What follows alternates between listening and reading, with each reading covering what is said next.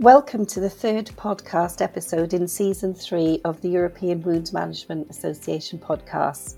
This season is devoted to reflecting on the last thirty years of EWMA and how wound management has changed in that period since the foundation of the association. We'll be exploring how the COVID nineteen pandemic has changed wound management across Europe.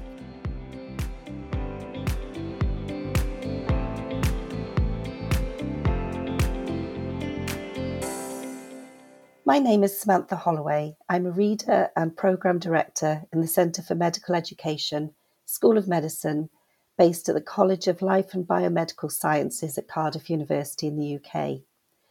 I'm also the chair of the Education Committee and Teacher Network of EWMA. In this podcast episode, we will be discussing what effects the COVID nineteen crisis has had on wound management across Europe. In this third episode, I'm very pleased to welcome Professor Alberto Piaggesi and Professor Christine Moffatt. Professor Piaggesi is the immediate past president of EWMA and director of the diabetic foot section of the Pisa University Hospital, Department of Endocrinology and Metabolism. Professor Christine Moffatt is a professor of clinical nursing research at the University of Nottingham School of Healthcare Sciences. Welcome to both of you. Thank you. Thank you very much. So um, starting with the first question, um, the last two years have been characterised by a healthcare system in a state of emergency in varying degrees across Europe, as well as disruption of society in general across the world. This has also had an impact on wound management. So I'd like to ask you both, from your point of view, what has been the greatest impact during the pandemic in your countries and or across Europe? So Alberto, would you like to start? Yes, thank you. And indeed, we we had uh, we had uh, terrible times uh, during this uh, period, relatively to both uh, general aspects and uh, aspects more close to our specialties. Not only because of the of the sudden and unexpected uh, rise in uh, the disease, but also because of the long length of duration of the, the crisis in its development. We faced uh, three different waves of uh, uprise in the pandemic, and partially also a fourth one nowadays. And uh, this uh, stressed very much, at least in my country, the um, health service system throughout the, throughout the country. What uh, has been uh, um, the experience from um, my personal, but I would say um, specialistic point of view, is that because of this, um, the majority of non-acute, uh, non-COVID patients were also suffering for for a sort of delay and and uh, um, stopping of uh, um, follow-up and uh, clinical activities in uh, most most most of the the, the specialties in, interested, except maybe oncology and uh, um, and critical uh, uh, emergencies. Uh, this is something that also um, put a, a, a challenge in uh, in the way we face this uh, um, the organization of our work, since the majority of uh, the units were in a way changed to cope with the pandemic, with the personal uh, transfer from these units to uh, COVID management, with uh, uh, rotation on uh, before assistance and then follow-up, and then when vaccines were available to vaccination. So we were, um, in a way, forced to uh, twist our organization and uh, to change our habits and our duties to uh, cope with the emergency situation. Uh, probably this would uh, be beneficial in the future for being more, I would say, ready to uh, respond to uh, possible new emergencies. But really, it was uh, an experience like uh, uh, we would be uh, we would be struck by uh, a catastrophe. like, you know, when there is a, an earthquake or a, a, um, a flood in which uh, all is uh, uh, involved and destroyed, and the services are diverted, are reorganized toward this. And the experience was uh, really, really very, very stressful from a, a, a number of different point of views. Okay, thank you. And then Christine, the same for you. We're talking about the greatest pan- impact during the pandemic. Um, so based in the U K, what were your thoughts? Oh, thank you, Sam. And, and I completely agree with what Alberto has, has just said. Um, it's been so very difficult on, on so many levels. Um, I think the the constant level of high anxiety is one of the things that is, is the unknown, the uncertainty all the time, means that if you take healthcare staff, they're just exhausted. So we are on crisis. We have a saying, it's called OPAL, which means that basically nobody in our hospital is moving out. There is no way of discharge. There are no beds. Ambulances are full up outside. There is no way to discharge. So that constant level of a very high level of stress is, is has been awful. Um, I think we, we've had as well, if you look at kind of wound care services, people in, in different areas of the country having to react in very different ways.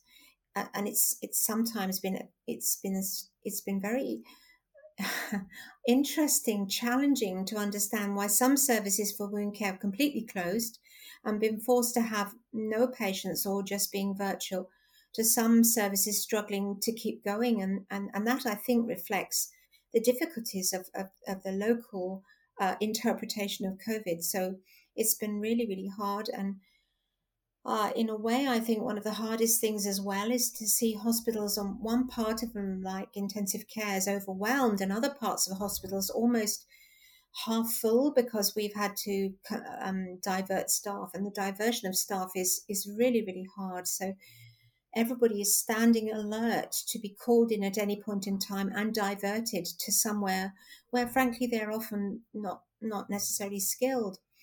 And um, I think that the, the situation for patients with wounds is, is sort of is, is very complex and very polarized, because I think um, I've seen this real change in, in working in an acute hospital and also working in Denmark in an acute hospital, where the patients we're seeing with COVID, the kind of wound situations they see are completely different. I mean, the edema they're getting, the horrendous pressure ulceration because they're being nursed in the prone position, things we've, we're just having to grapple with and understand. So the wounds associated with the very, very sick patients. And I give you an example of pressure ulcers where turning is seen to be critical, and actually being in, in working in intensive care where you know you cannot turn a patient because they will die because they're a respiratory function. So then you have huge peaks in incidence of pressure ulcers, and people are saying, well, you have this, and, and it's it's not because of care being lacking, but of course it's also, in some cases it is, because actually we haven't got enough staff. Mm. So there's, there's the, I think the, the dilemma of the wound types that we're seeing of COVID patients, and then there's the terrible reality of what's happening to patients with wounds. And I think there's definitely some positive signs. I think the virtual clinics can be fantastic, but it's not for everybody. And, um, you know, elderly patients trying to run Zoom calls with an elderly patient who cannot connect, it just does not work. So we have that and that awful sense of isolation. But for some, it's worked really well. So we seem to have this sort of polarized thing where some people have done really well, adopted self-management, and others who we're seeing coming in with grade four pressure ulcers, infected, necrotizing fasciitis, sometimes where there's been a fear of coming to hospital. And so, you know, so it's, and actually development programs for wound care have just stopped because how can you do anything in this area where everything is about COVID? Yeah, it's a really, some really good points there, Christine. And I think, you know, it's been a huge learning curve for everybody.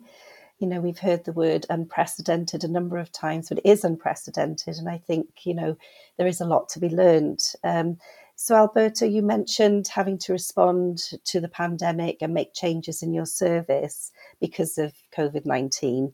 Do you think some of the changes you had to make will be maintained? And could these actually constitute potential improvements of care moving forwards? Yeah, this is, uh, you're right, Sam. This is uh, uh, uh, this has been a, an hard lesson to be learned, but something uh, will surely uh, be staying for for for for the future. Um, especially, I think uh, most of people uh, are referring to telemedicine. This is the most evident aspect, and I agree with uh, uh, Sama, with uh, sorry, Christine, that uh, uh, this is something that uh, is not for all people.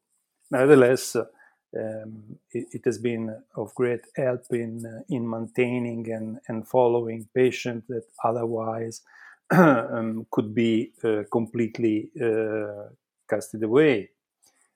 But uh, from my point of view, there are other aspects that uh, for sure uh, will be um, of help in uh, uh, for the future.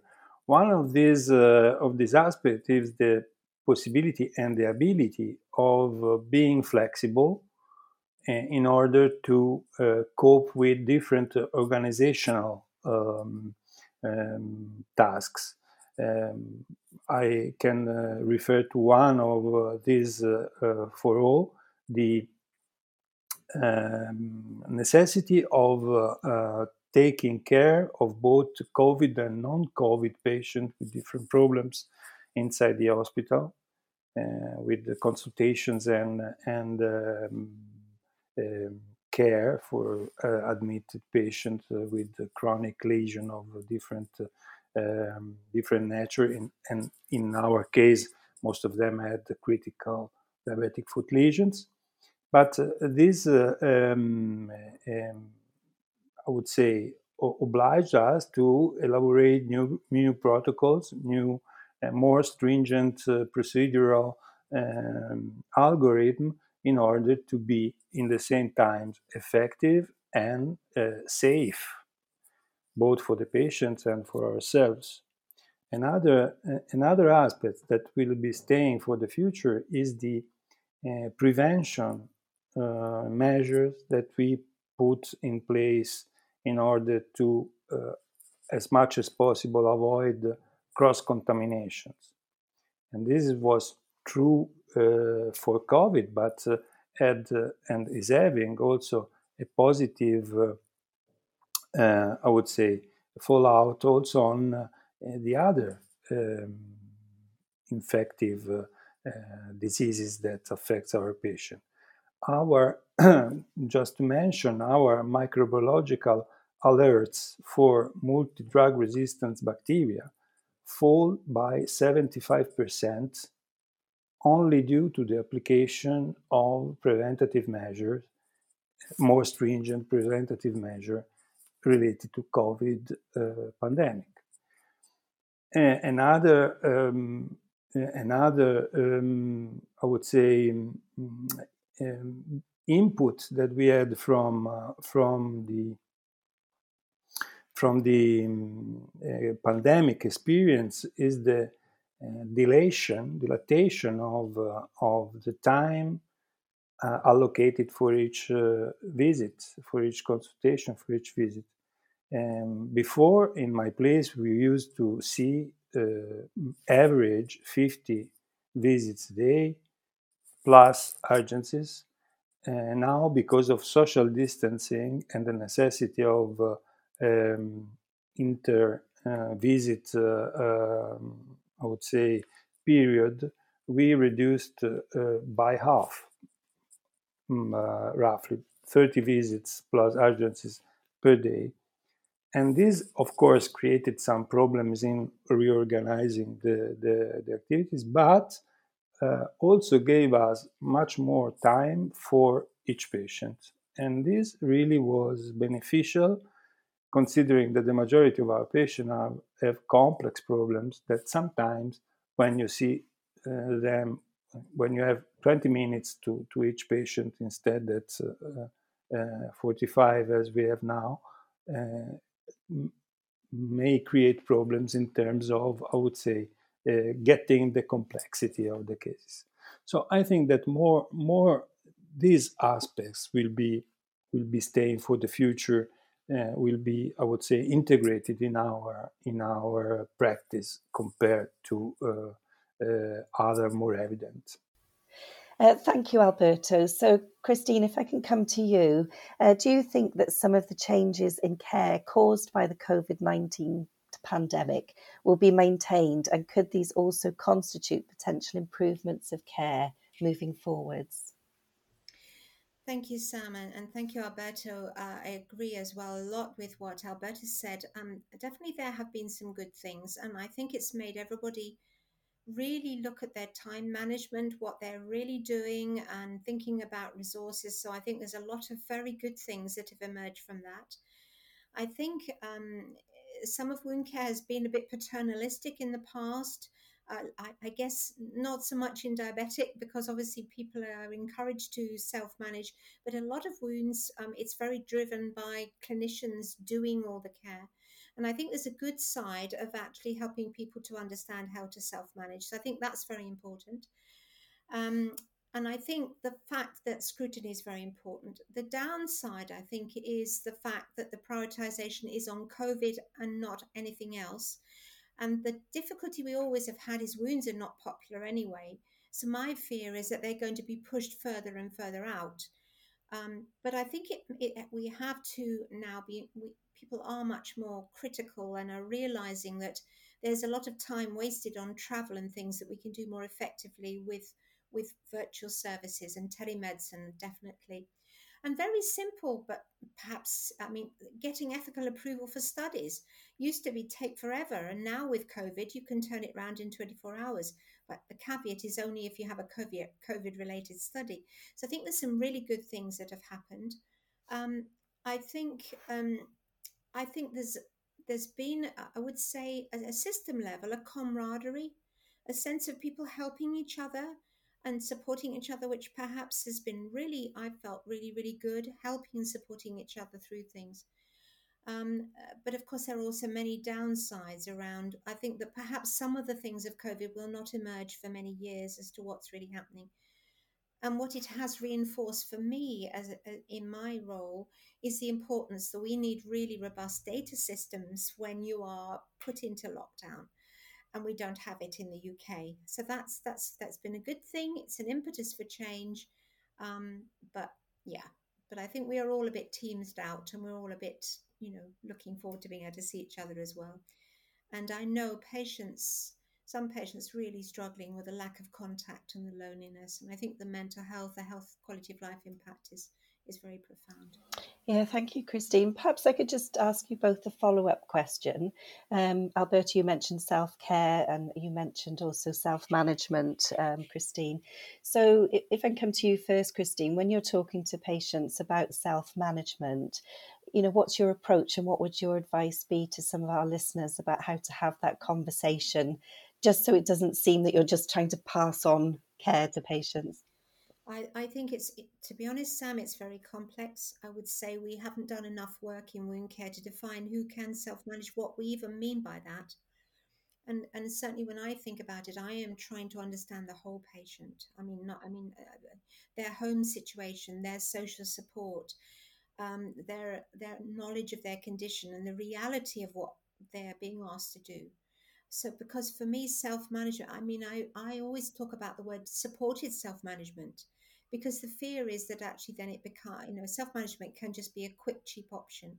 So I think understanding the patient, understanding what they want, trying to be realistic uh, about where they want to go. And in a way, it's not particularly a different way than I've always practiced.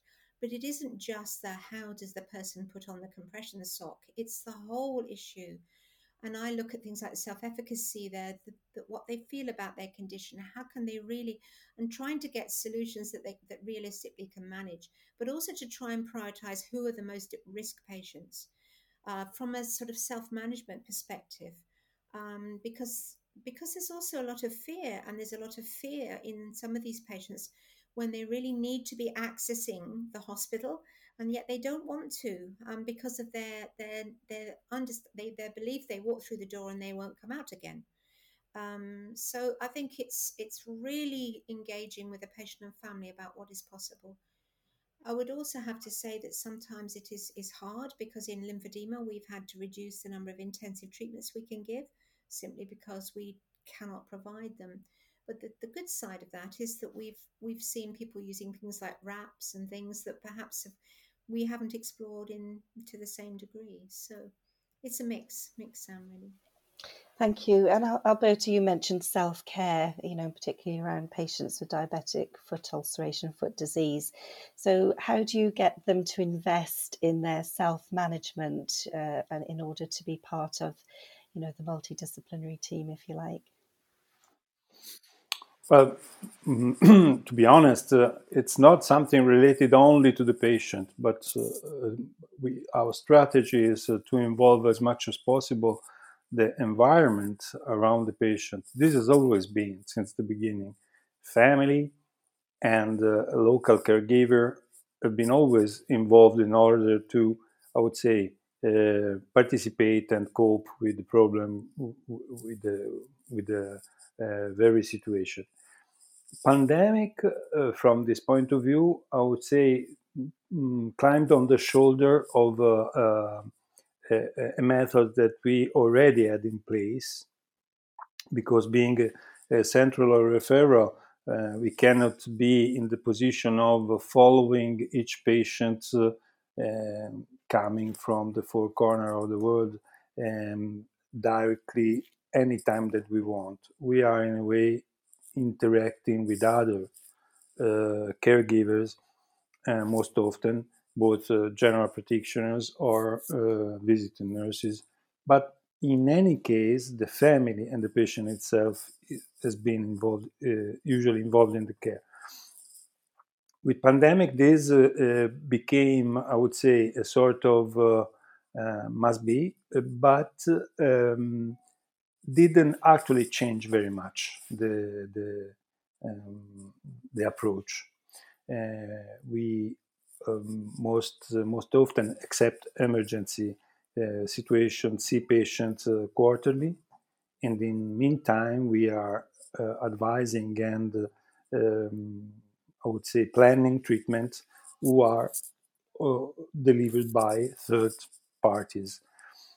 Um, with pandemic, possibly this um, this um, uh, behavior would be uh, even more um, implemented, and what we say, what we are were saying, uh, what we are seeing is that uh, instead of interacting with other caregivers or practitioners, we were most often interacting directly with the family, directly with the patient, because practitioners and, and nurses were most of most always or almost always.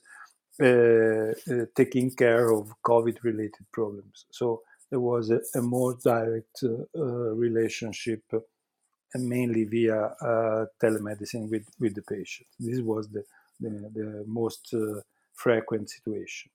But I would say that this, uh, um, this functioned. This, uh, the job was done in this way.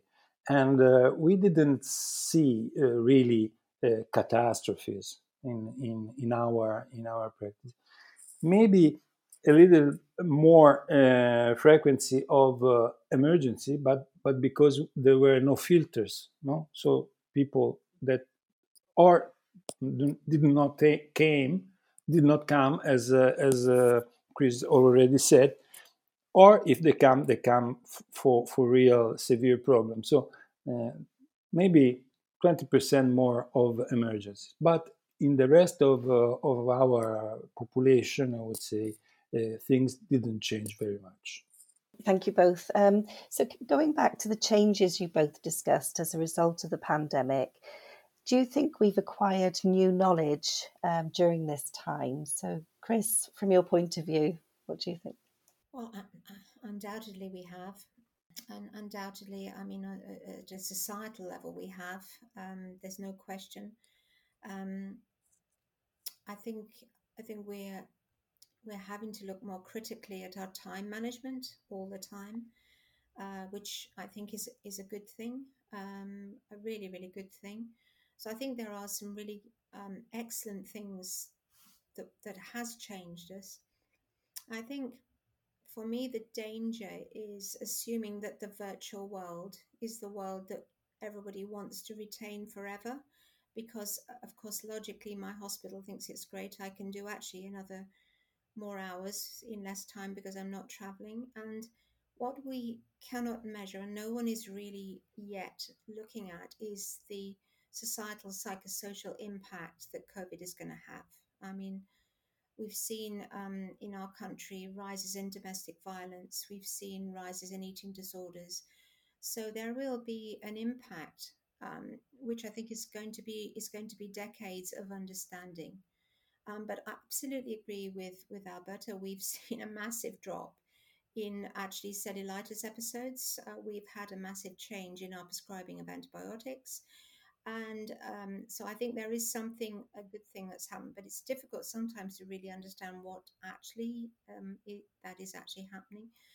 And I suppose, in a way, um, the potential danger for something like this is the prioritization of one clinical problem with the exclusion of others. And I think that is the thing I, I am worried about, is that it's almost got, if it's not COVID, it's not important. And that is a very dangerous situation um, to, to be in, because it prioritizes a group of patients very it, it, from a very biased perspective. So we, I think, are going to have to really fight to make sure that the patients with conditions that are sidelined um, and are not done so. And I think the other thing is I, I think it's not just hospital services. The, the problems that are faced in nursing homes are profound. Um, they are really, really profound. And the wound problems they face and the edema problems and the pressure ulcers are just hideous, frankly. So I think it's it depends really where you're looking as well in this system. Um, having said that, I've, I've seen patients accessing pharmacies much more. So there is a need to to to, to learn from this. Um, and I suppose it's that, that there is, we have to say, in a way, the response um, for vaccine development alone shows what is possible when you are faced with a, a truly pandemic.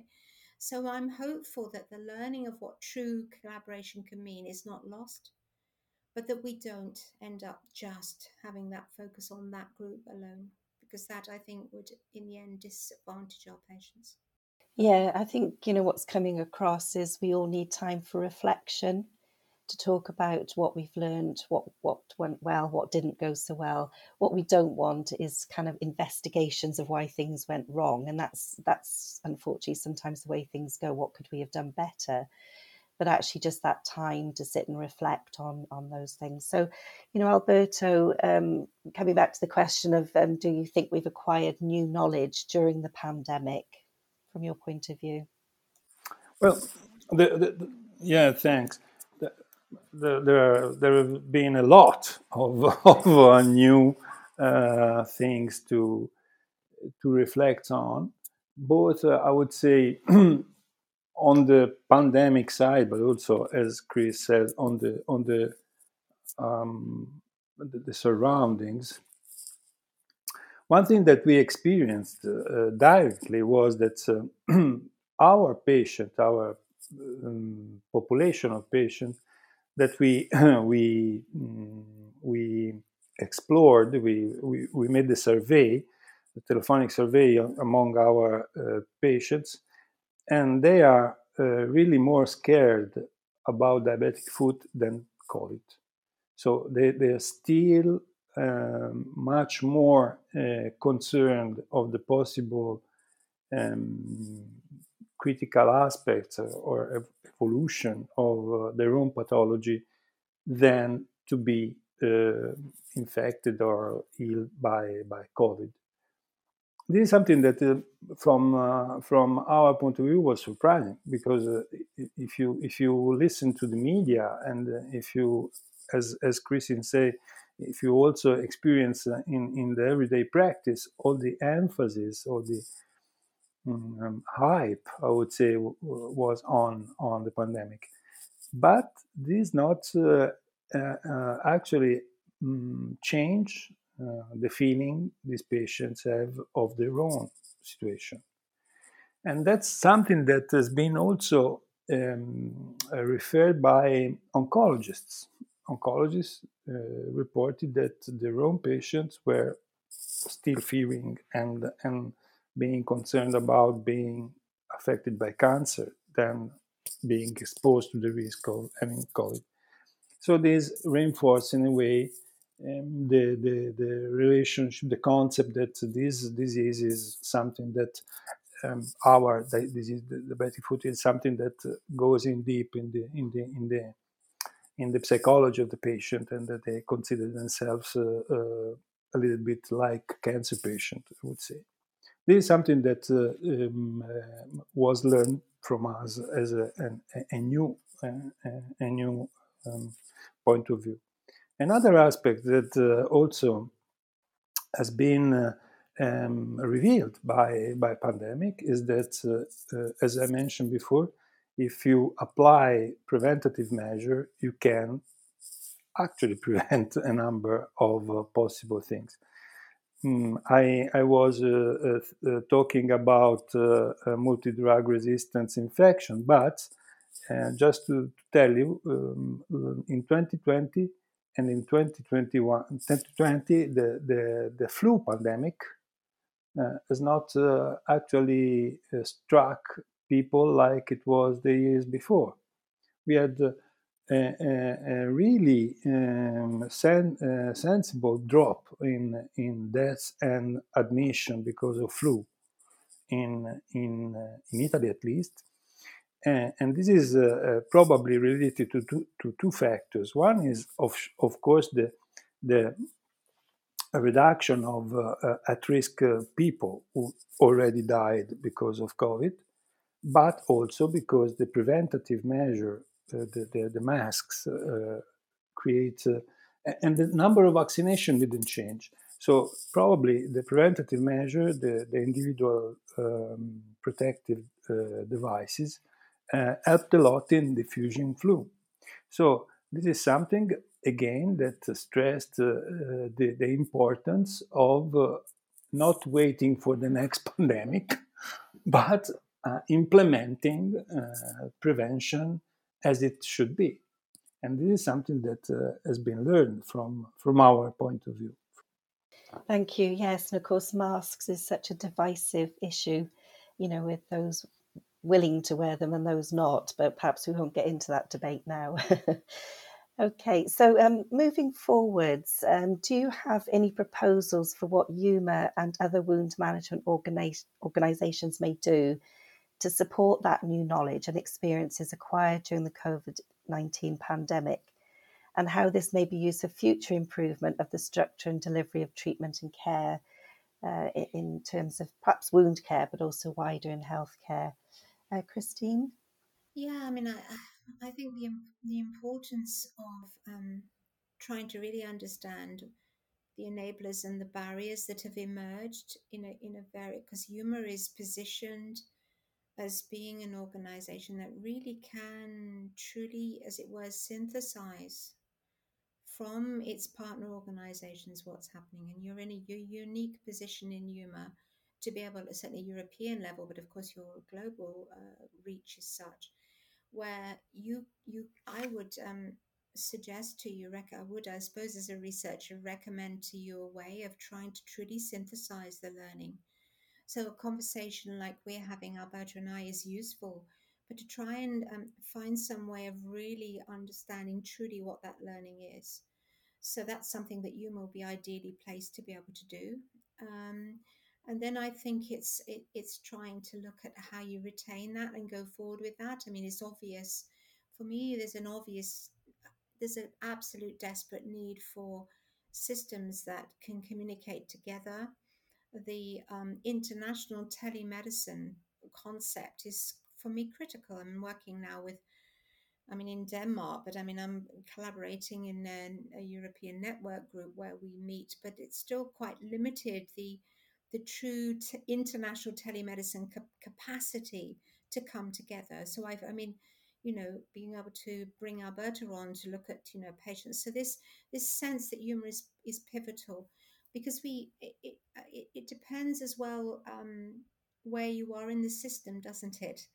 Because uh, if you're working in a special centre, it's a very different scenario to what you find yourself in if you're working, say, in primary care. And dare I say it, in in poor countries where, I mean, the situation has been simply hideous. I mean, I work in India a lot, as you know, and for one year, the hospital I work with has been closed down. There's been no income. And uh, because these patients, I mean, they're the poorest of the poor. So we have to understand that at a global level, COVID has been has had a destructiveness that's incredible, that, again, perhaps doesn't get reported.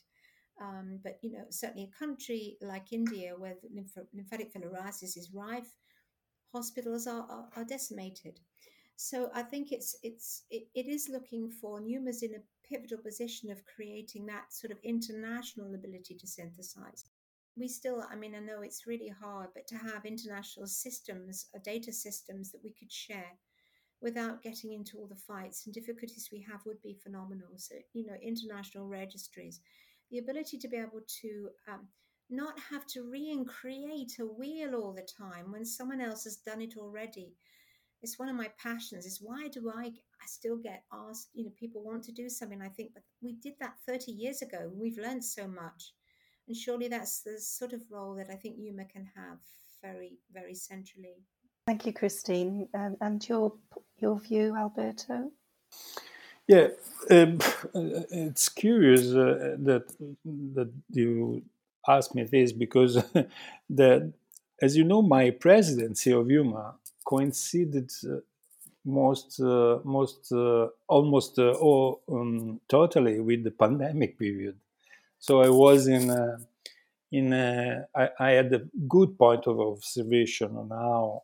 Uh, our association, I would say, react reacted and adapted to, to this situation. And there was a, a lot of discussion inside and uh, a number of critical decisions to be to be taken.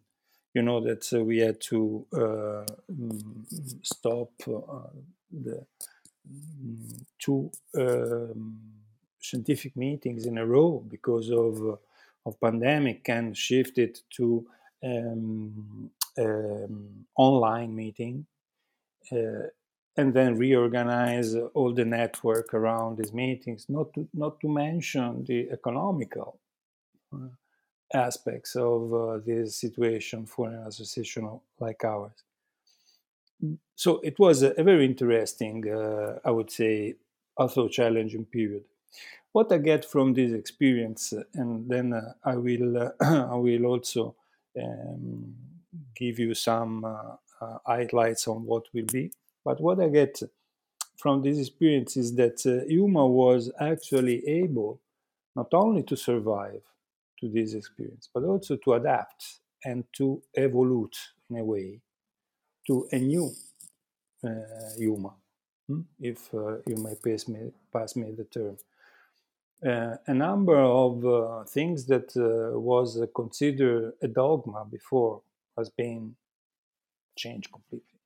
And we moved to a mar- much more, I would say, um, uh, articulated and flexible and integrated uh, association.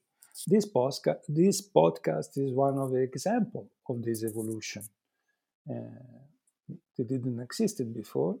And uh, as well as webinars, as well as uh, um, online congresses that were a success. Just to mention the online meeting that we thought it was, uh, I would say, a sort of uh, um, diminution of our uh, cultural uh, offering, uh, proved to be a success. We were followed up by people that uh, uh, in, in other situation could mm, Uh, afford to, to to attend the meeting. Coming to what uh, uh, Chris was saying before, which I uh, completely agree, uh, the, the online cultural activities of EWMA offers to actually offers to the possibility to um, poor countries uh, um, um, professional to attend and to participate, and also to, uh, I would say, uh, give inputs to uh, uh, to the uh, real life of the association. Last week, I was uh, participating in the first uh, Libyan uh, Diabetic Food Conference, w- which was endorsed by E W M A and, and promoted by E W M A. So it's been something that, uh, from my point of view, uh, gave a shake to, to, to the association, and the, the association responded well, from my point of view. What I, what I foresee for the future, I'm at the, uh, I've termed by my period as president, and I am past president, but what I foresee for the future is that uh, uh, um, Uh, closer integration, a greater integration with international big societies is just around the corner. We we are already uh, linked with uh, Wound Australia and the Association for the Advancement of Wound Care in U K, in U S A, and there is uh, uh, another association, which is the Association for Limb Preservation, which uh, is asking us to par- to be a partner, the Wound Healing Society. So this this. Uh, Uh, is happening, and this has been also fastened by, by the, the pandemic, um, because uh, I can see E W M A as uh, um, the common place for any uh, subject that wants to be a partner in in, in, in wound care. And I, I look at E W M A like uh, a sort of uh, uh, ecumenic uh, Uh, association, and this is something that has been actually prompted by, by the pandemic. So, in this uh, pessimistic uh, scenario, I'm optimistic for E W M A, because it's the association who proved to be strong enough and alive enough to survive and evolve. Thank you, Alberto. Yes, and you know, obviously E W M A is celebrating its thirty-year anniversary, so it's a well-established association. As you say, it's now got widening international links, and it's opening up opportunities for resource-poor countries, as you said, Christine, to access education. Uh, thank you very much for your insights, Professor Piaggesi and Professor Moffatt. You have been listening to the third episode of the E W M A podcast series three, focusing on thirty years of the European Wound Management Association. Our next podcast episode will examine the goals and challenges of wound education in the last thirty years. Our guests will be Sebastian Probst and Madeleine Flanagan. Don't forget that you can listen to our previous podcast episodes by visiting our website, w w w dot e w m a dot org. If you enjoyed listening to our podcast, do not forget to like and share it with your colleagues. We also hope to see you at the E W M A conference on the first to the third of February twenty twenty-two in Paris, France. Until next time, thank you for listening.